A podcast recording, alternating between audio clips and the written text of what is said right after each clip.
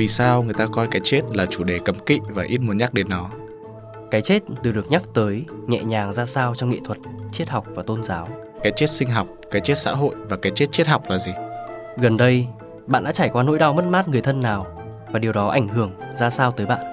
Vì sao chúng ta nên nghĩ về sự chết nhiều hơn? Quan tâm tới sự chết sẽ giúp ích như thế nào cho sự sống? Nếu chết, bạn muốn để lại thứ gì cho mọi người? Đâu là một số cuốn sách, bộ phim, podcast giúp ta dễ mở lòng hơn với sự chết? You're listening to a podcast series from the Etc. Production. Biết tất là gì?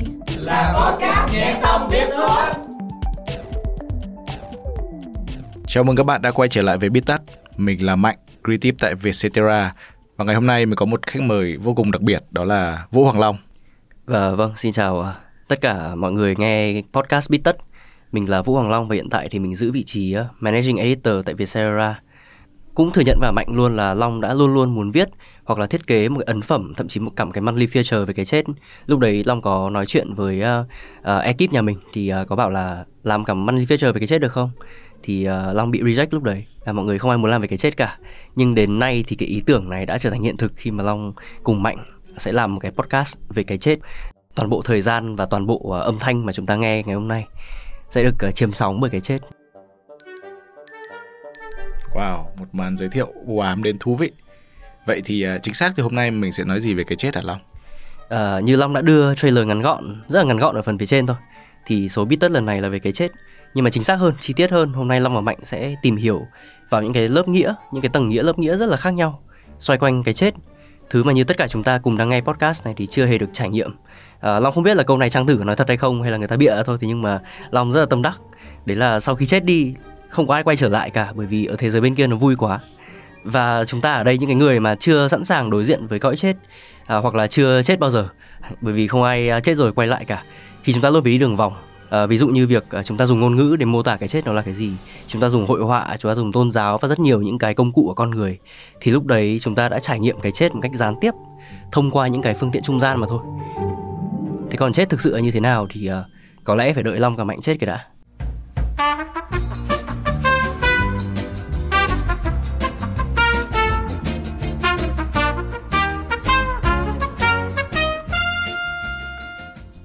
Mạnh nghĩ là sẽ rất là kỳ cục cho những khán giả của Vietcetera khi mà tự dưng nghe hai người trẻ nói về cái chết ấy. Mạnh không biết là Long đã bắt đầu có những cái nhận thức, có những cái sự chiêm nghiệm về cái chết từ khi nào? Ừ. Hồi còn bé, Long chỉ được kể lại lúc đấy thôi. Hồi đấy trước 3 tuổi, lúc đấy Long chưa có ký ức gì về bản thân mình là ai các thứ. Nhưng mà hồi đấy thì Long có nhớ bố mẹ nói là Long bị viêm phổi 9 ngày 9 đêm liền. Và lúc đấy thì uh, Long có nghe bố kể lại lúc đấy bố đã bế Long ở trên tay trong suốt cái khoảng thời gian đó. Gần như không ngủ được tí nào. Và lúc đấy Long đã yếu đến cái mức mà kiểu mạch ở bên trong cơ thể nó bị lặn hết và uh, nếu như mà podcast này có hình thì rất là không có. Có thể khoe ở trên trán của Long vẫn còn có một cái sẹo cái sẹo này là do hồi xưa bác sĩ tìm được cái ven ở trên đầu và đâm kim qua đấy thì mới truyền được thuốc vào bên trong. Thì uh, có lẽ đấy là cái trải nghiệm một cách vật lý để cho những người xung quanh và nếu như long lúc đấy có ý thức có thể hiểu cái chết nó là gì. Nhưng mà bây giờ thì long không hề có ký ức gì về cái câu chuyện đấy cả. Cho đến tận năm long 5 tuổi thì uh, có được uh, dự cái tang lễ của ông bác tức là bác của mẹ của long. Thì lúc đấy long thấy rất là kỳ lạ không hiểu chết nó là cái gì.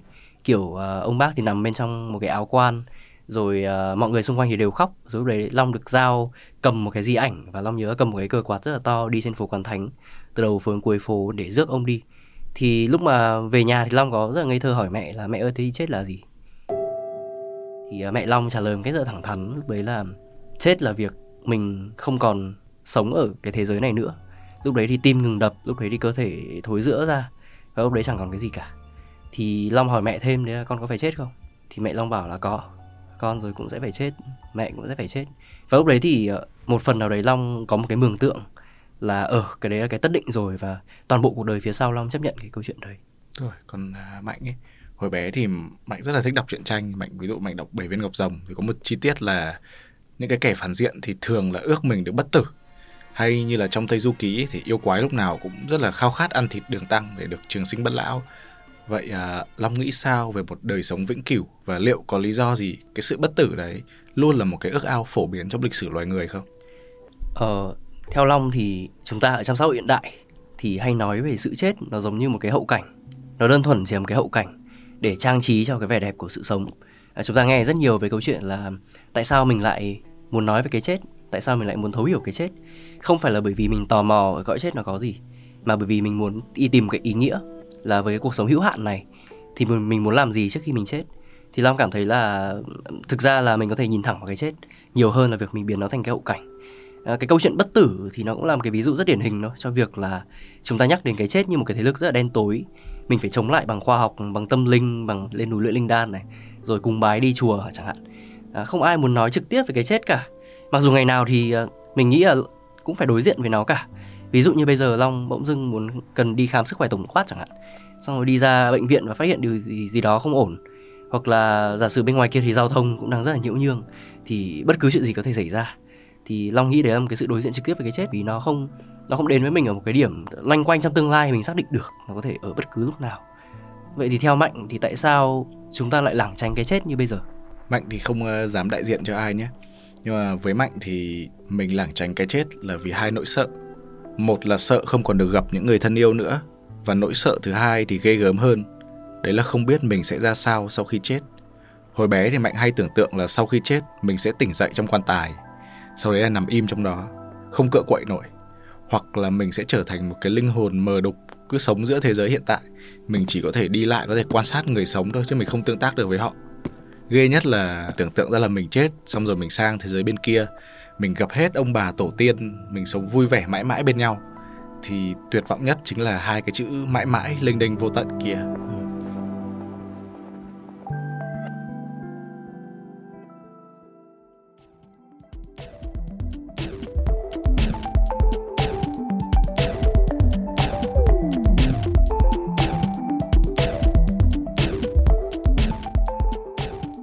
Nhưng mà long phát hiện ra một điều này nhá. Tức là khi chúng ta dùng những cái lập luận của tôn giáo để nói về cái chết thì uh, mọi người có rất nhiều những cái sự tưởng tượng. Ví dụ như bây giờ thì mình nghĩ đến thiên đàng hay địa ngục mình nghĩ đến việc là có một cái sự cứu rỗi tận cùng khi mà chúng ta chết đi thì thượng đế đón chúng ta lại như thế nào. À, thế nhưng mà không phải là tôn giáo hay là nền văn hóa nào thì chúng ta cũng nghĩ là ở cái chết nó là một cái sự hư vô đúng không? Bây giờ thì mình nghĩ về sự hư vô bởi vì mình đã sống trong một xã hội gần như là vô thần. Nhưng mà trước đây thì giả sử ở bên thiên chúa giáo chẳng hạn thì chúng ta nghĩ về thiên đàng và địa ngục thì nó là hai cái đích duy nhất mà khi đứng ở giữa ngã ba đường. À, ở cái con đường đầu tiên là con đường toàn bộ cuộc đời chúng ta.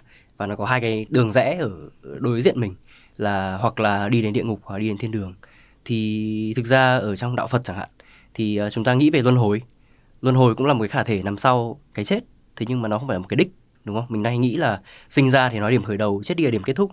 Nhưng mà đối với người nhà Phật thì luân hồi đây tức là mình còn tái sinh lại ở một kiếp khác rồi mình lại tiếp tục sống với cuộc đời con người cuộc đời của Atula cuộc đời của uh, các loài động vật hay là lên trên Phật lên niết bàn.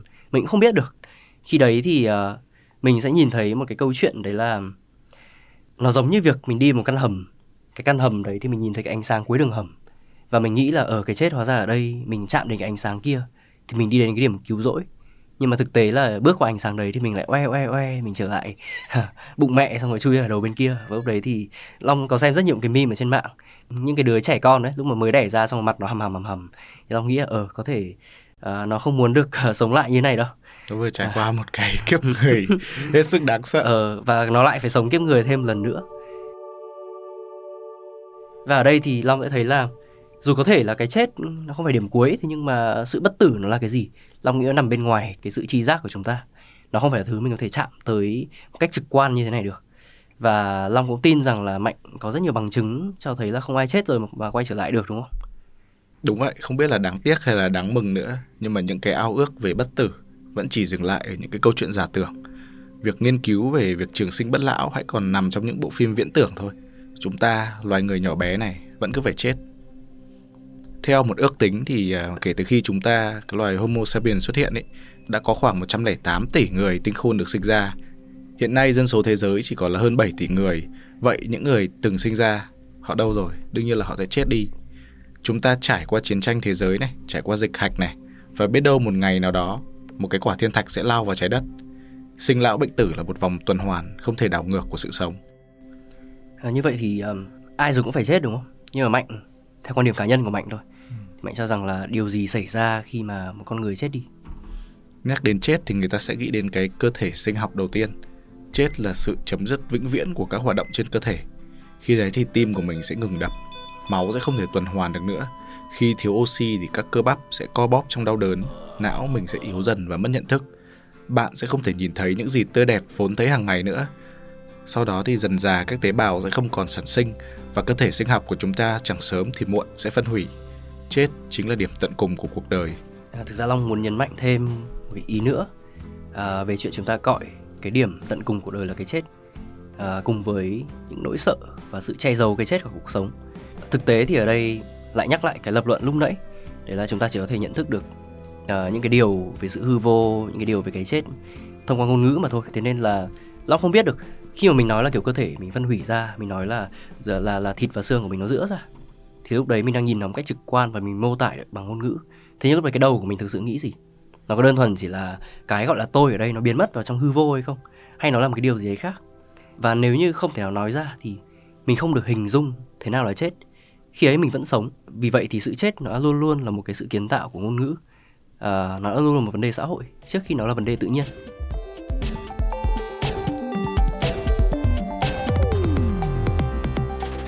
À, long muốn dẫn giải một tí về triết học ngôn ngữ. Đấy là nếu như chúng ta không đóng băng thế giới này bằng ngôn từ thì tất cả mọi thứ con người trải nghiệm được bao gồm bầu trời cơn mưa cây táo và cơ thể chính mình. Nó đơn thuần là một cái mớ bùng nhùng liên tục thay đổi trạng thái. À, ví dụ như ở đây giả sử nhá long và mạnh đang nhìn thấy một cái cây táo ở trước mặt. Thế nhưng mà không có ngôn ngữ để mô tả được là cây táo nó là cái gì. Vì sao cây táo à, là cây táo? vì sao cây táo nó là cây táo đúng không thì lúc đấy long và mạnh đơn thuần chỉ tiếp nhận cây táo như là một cái mớ, liên tục thay đổi trạng thái, dễ thì cũng cắm dưới đất này, xong rồi trên bầu trời thì là là mặt trăng, mặt trời, là các vì sao xung quanh không khí và nó không tách rời ra khỏi mọi thứ xung quanh. Và như vậy thì khi mà chúng ta gieo một cái nghĩa, khi mà chúng ta gọi tên cái cây như một cái thực thể độc lập và tách rời ra khỏi mọi cái thứ xung quanh, thì lúc đấy chúng ta về cơ bản là đã giết chết cái sự tồn tại một cách vô ngôn của cái cây chúng ta giết chết cái sự tồn tại vô ngôn của toàn bộ thế giới nói chung. Và một cách nào đấy thì chúng ta cũng giết chết cái sự tồn tại của chính mình. Như là một cái thực thể rất là ngây thơ tiếp nhận mọi thứ xung quanh một cách vô cùng ngây thơ và luôn luôn có sự liên kết đối với những người xung quanh. À, chúng ta coi mình là một cái thực thể kiểu tách rời với thế giới xung quanh và lúc đấy cái con người trước đây nó chết. Cái con người ở cái trạng thái tiền ngôn ngữ nó chết. Vì thế nên long trao rằng là cái chết có thể nó phức tạp hơn so với việc là cơ thể nó ngừng hoạt động à, có những cái chết xã hội nữa. Khi mà cơ thể chúng ta vẫn còn sống chẳng hạn. Thế nhưng mà một cái cá nhân đấy vẫn chết vì không có ai dùng ngôn ngữ để nói chuyện về họ nữa để nhắc đến họ nữa để ghi nhớ họ nữa. Đơn thuần thì họ chỉ là một cái thực thể vật vờ bên trong xã hội mà thôi. Khi mà nghĩ về cái điều đó long cảm thấy rất là sợ bởi vì nó là sự cô lập. Nó cô lập chính bản thân mình khỏi cái đời sống xã hội. Và trong uh, lịch sử có rất nhiều cái cuộc tự sát, tự sát như ở đây là tự sát về mặt triết học uh, có một uh, triết gia người pháp mà long rất là thích tên là Albert Camus. Thì uh, ông có khẳng định rằng uh, cuộc đời thì chẳng có ý nghĩa gì cố định được Chúa trời định đoạt kể cả cái số phận của chúng ta. Cái phép thử của Camus xảy ra bằng cách tuyên bố là nếu như chúng ta tự sát chẳng hạn thì chúng ta có cái quyền năng trong việc tước đoạt cái sự quyết định sinh tử khỏi tay thần linh. À, lúc đấy thì giống như việc mình chỉ thẳng vào tay thần linh và nói là các người không nào mà quyết định được tôi chết bao giờ. Tôi có quyền định đoạt cuộc sống của mình. Ừ. và tôi tự định đoạt cái số phận của mình chứ không phải nhờ thượng đế nữa. Và Camus thì ông ấy không khuyên chúng ta tự sát về mặt vật lý đâu. Tức là không phải là cứ nghĩ là ok mình tự sát chết học xong rồi ngày mai mình chết thật thì không phải như thế. Mà ông ấy muốn chúng ta suy nghĩ về cái chết ở đây. Nó cho phép chúng ta đi tìm bản thân mình và xây dựng một cuộc sống phía trước bằng cái con mắt tò mò và ngạc nhiên vỡ hòa bên trong chân lý thay vì việc là mình cứ sợ chết liên tục rồi sau đấy mình chả làm được cái gì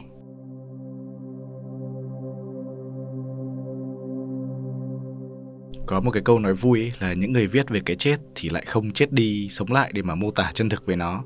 Còn những người chứng kiến cái chết hàng ngày như là những bác sĩ y tá thì lại hiếm khi viết về nó. Vậy thì uh, long từng bao giờ trải qua những trải nghiệm cận tử đứng trước ranh giới giữa sống và chết chưa? Ừ. câu chuyện này lúc nãy long đã kể hồi còn long còn bé thì nằm viện lâu như thế nào xong rồi được mọi người xung quanh kêu mang ra sao? Lúc mà long đang nói là kiểu long đối diện với cái chết khi còn rất là bé thậm chí không nhớ được là cái chết đây nó như thế nào mình bị bệnh như thế nào thì lúc đấy toàn bộ người thân trong gia đình long thì đều xác định được cái chuyện đấy rồi. Tức là đấy nó là một cái khả năng nó có thể xảy ra. Và đấy là cái điều rất là bình thường trong xã hội này khi mà kiểu ai để ốm đau bệnh tật các thứ thì họ phải ra đi thôi. Không thể nào níu kéo được nữa. Bởi vì níu kéo thì họ cũng, cũng vẫn đau đớn tiếp tục sống trong cuộc đời này. Nhưng mà lúc đấy thì bố long là người rất là tin trong việc là long có thể khỏi được. Và lúc đấy thì trong 9 ngày 9 đêm đấy với rất nhiều sức lực thì bố Long ở lại bên Long tuy nhiên thì sau đấy cái việc lý do tại sao mà mẹ Long nói là con thì rồi cũng sẽ chết rồi mẹ cũng sẽ chết, thì nó không đơn thuần chỉ là một cái sự hư vô chủ nghĩa là mình không tin vào cái gì nữa, mà thực ra nó là một cái sự chuẩn bị ờ, cho việc là con của mình có thể chấp nhận được. Thực ra hồi còn bé thì ờ, bố mẹ Long và ông bà có thể xác định được là nếu như căn bệnh này nó quay lại một lần nữa thì Long không sống nữa. Và lúc đấy thì mọi người về cơ bản là chấp nhận cái việc đấy thôi, và cũng mong là Long có thể chấp nhận được. Long cũng gặp rất nhiều những cái đứa trẻ bị ung thư mà lúc đấy à, bố mẹ hay là bác sĩ cũng cho đứa trẻ tiếp cận với cái việc đấy là kiểu con thì sẽ thành thiên thần. Cái cuộc sống này thì nó chỉ là tạm bỡ thôi.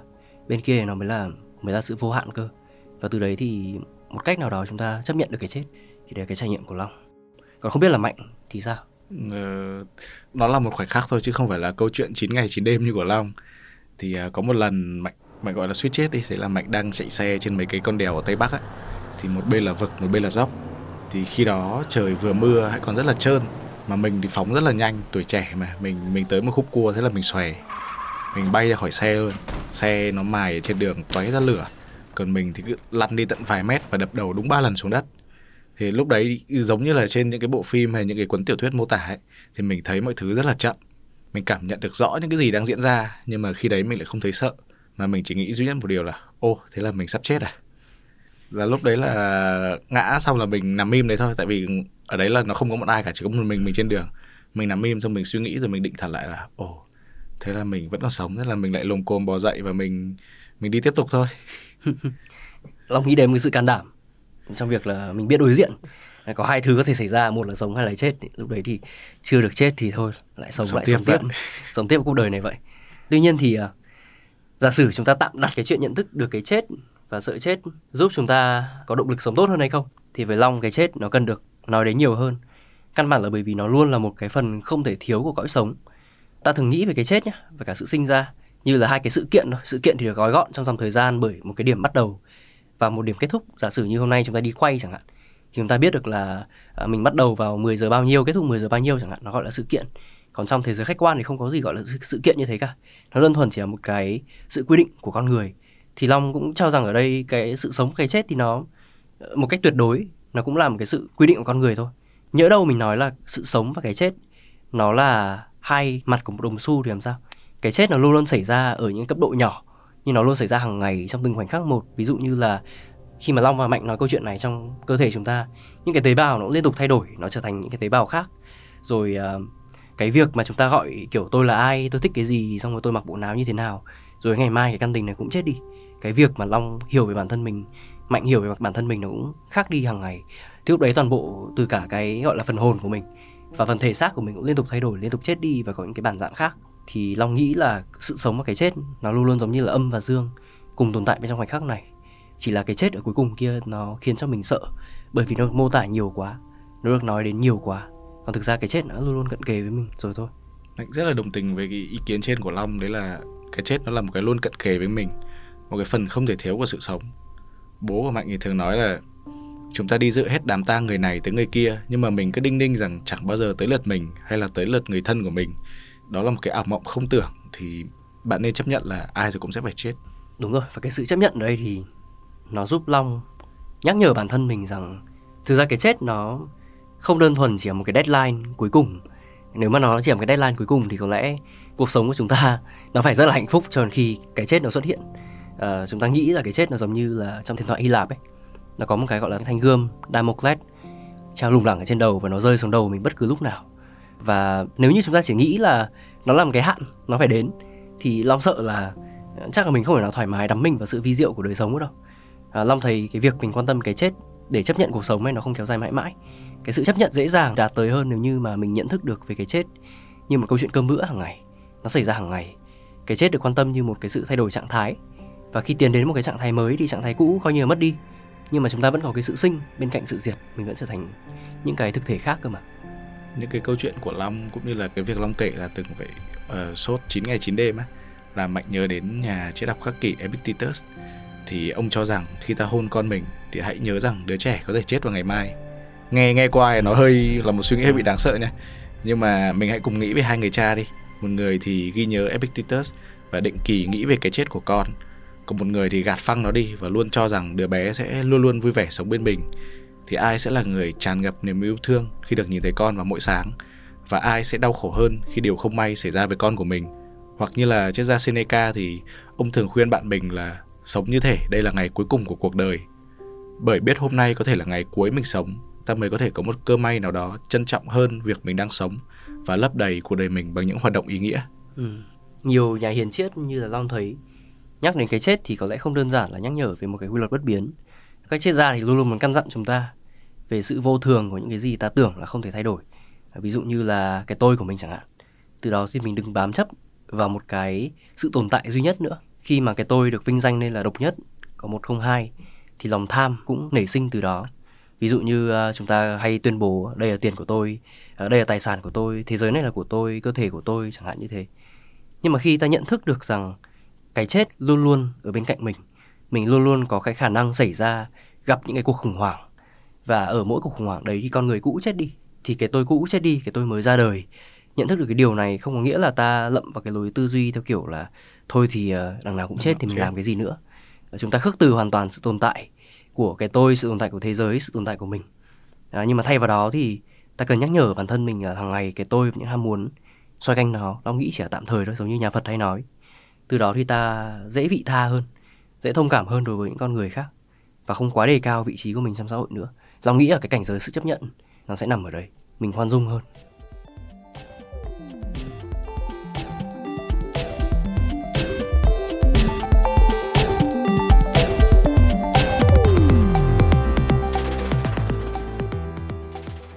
Như vậy thì Long nghĩ rằng nhận thức được việc mình đang lao thẳng đến cái chết, nó là một chuyện. Nhưng mà còn cái chuyện khác đấy là ý thức đấy cũng tốt thôi bởi vì nó giúp thay đổi thái độ sống. Nhưng với Long thì chưa đủ. Không biết Mạnh nghĩ sao, còn Long thì cho rằng chúng ta cần vượt qua chuyện nhìn cái chết như một sự kiện, một làn danh, một cánh cổng dẫn đến hư vô. Cơ thể ta chết đi và sống lại hàng ngày, nhưng mà cái ý thức ta thì luôn luôn muốn phủ một tấm màn mờ lấy cái chu kỳ bất tận đó. Nỗi sợ cái chết thì cũng chỉ xảy ra ở ý thức điều cho ta thấy cái tôi và nhân dạng của mình có thể dễ tan vỡ như thế nào mạnh ủng hộ ý kiến là đừng nên coi cái chết là một sự kiện mạnh thực sự rất là sợ một cái chết chỉ xoay quanh những cái kèn trống những hàng người vừa đi vừa khóc hay là xe tang đi dọc đường và giải vàng mã và tiền lẻ cho đến khi đến nghĩa trang. Nhưng mà có thể đâu đó một vài khán giả sẽ thắc mắc bọn mình nhé là các bạn nói thì hay nhưng mà khi mà các bạn chết thì sao? Chúng ta đối diện với cái chết hàng ngày. Tuy nhiên thì khi mà mình đối diện với cái chết của người khác ấy, thì long lại cảm thấy mình không thể nào mà vượt ra khỏi cái sự bi lụy khi đối diện với với những cái chết bên ngoài mình. Cái chết của tha nhân thì nó luôn luôn là cái chết ở cấp độ tồn tại. À, ví dụ như kiểu cái chết của người thân gia đình chẳng hạn. À, họ biến mất. Đôi lúc bản thân long nghi ngờ là những cái gì mình từng trải qua với họ từng cái hỉ nộ ái ố từng cái nắm tay từng cái sự yêu thương sự đùm bọc hay từng cái sự căm ghét liệu nó có phải đơn giản chỉ giấc mơ hay không? Long cảm thấy là nó có hai cái tiêu chuẩn ở đây. Tiêu chuẩn đối với bản thân mình Nó luôn luôn hơi hơi gắt hơn một tí. Và tiêu chuẩn đối với những người xung quanh.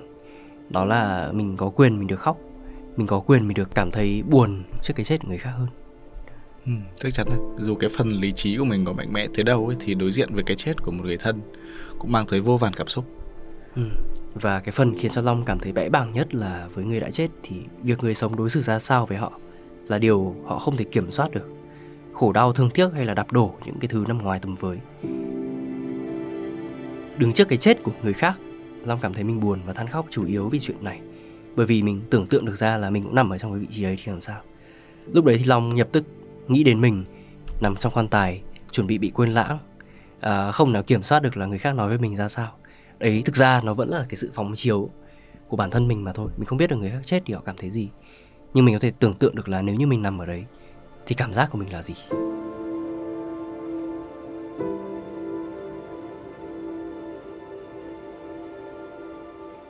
Sau cuộc nói chuyện vừa rồi thì mạnh có cảm thấy mạnh còn sợ chết không? Hả mạnh có tính để lại điều gì cho thế giới sau khi chết hay không? Không biết khán giả của chúng ta thấy sao nhưng mà nói chuyện xong thì mạnh còn sợ cái chết hơn nữa. Ờ, nhưng nỗi sợ đó chuyển dịch từ một cái nỗi sợ vô hình về điều gì xảy ra sau khi chết thành một cái nỗi sợ là mình thấy cuộc sống này hữu hạn quá mà mình mình không sống được như mình muốn. Cuộc sống này mong manh quá nên là hãy cứ yêu đi hãy cứ ăn đi hãy cứ khám phá đi làm những điều mình thích đi và lấp đầy cuộc sống của mình bằng những điều ý nghĩa. Chừng nào mình còn bước chân, chừng nào mình còn hít thở trên mặt đất này, còn à, để lại gì cho thế giới sau khi chết à thì à, cũng không dám đau to bố lớn gì lắm. Chỉ mong không để lại gánh nặng cho mọi người là được rồi. Thì là nếu được thì trong đám tang của mình thì mọi người hãy cười nhiều hơn là khóc nhé. Ừ. Và từ đây thì Long cũng nhớ đến một cái dự án phim, Tức là Memento Mori, Dịch cả tiếng Việt là Hãy nhớ bạn sẽ chết. Thực ra đến đây thì Long lại không cảm thấy sợ chết đến thế. Mà cái Long cảm thấy đấy là Khi mình dám chấp nhận rồi thì mình hiểu được là Khi một chiếc lá rụng xuống Thì sẽ có một cái mầm cây khác nó vươn lên. À, Cái thông điệp này đối với Long rất có ý nghĩa Bởi vì mình nhận ra rằng Cái cuộc sống này nó rất vô thường Nó dễ tan vỡ. Thế nhưng mà khi nó có sự tan vỡ xảy ra Thì luôn luôn có cái khả năng khác Để mình tìm được hạnh phúc Để mình tìm được cái bến bờ của mình.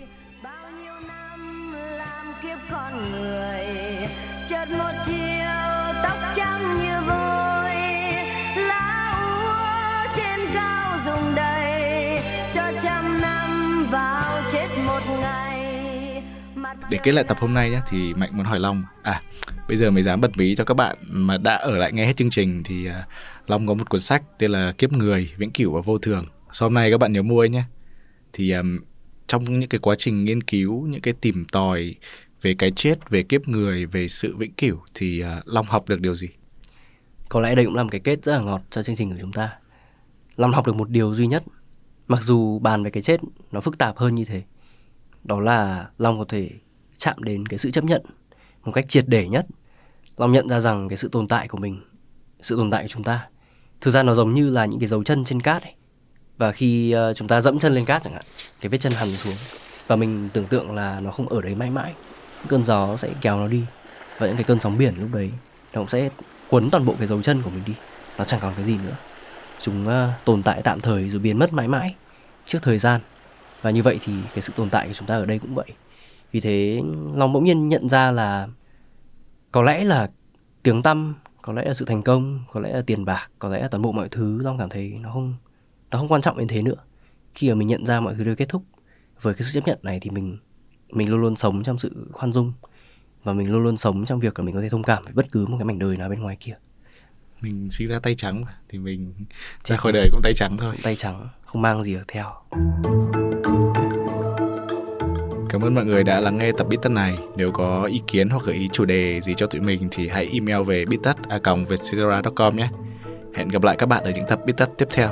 Podcast Bít Tất được thu âm tại Vietcetera Audio Room Chịu trách nhiệm sản xuất bởi Văn Nguyễn và Huyền Chi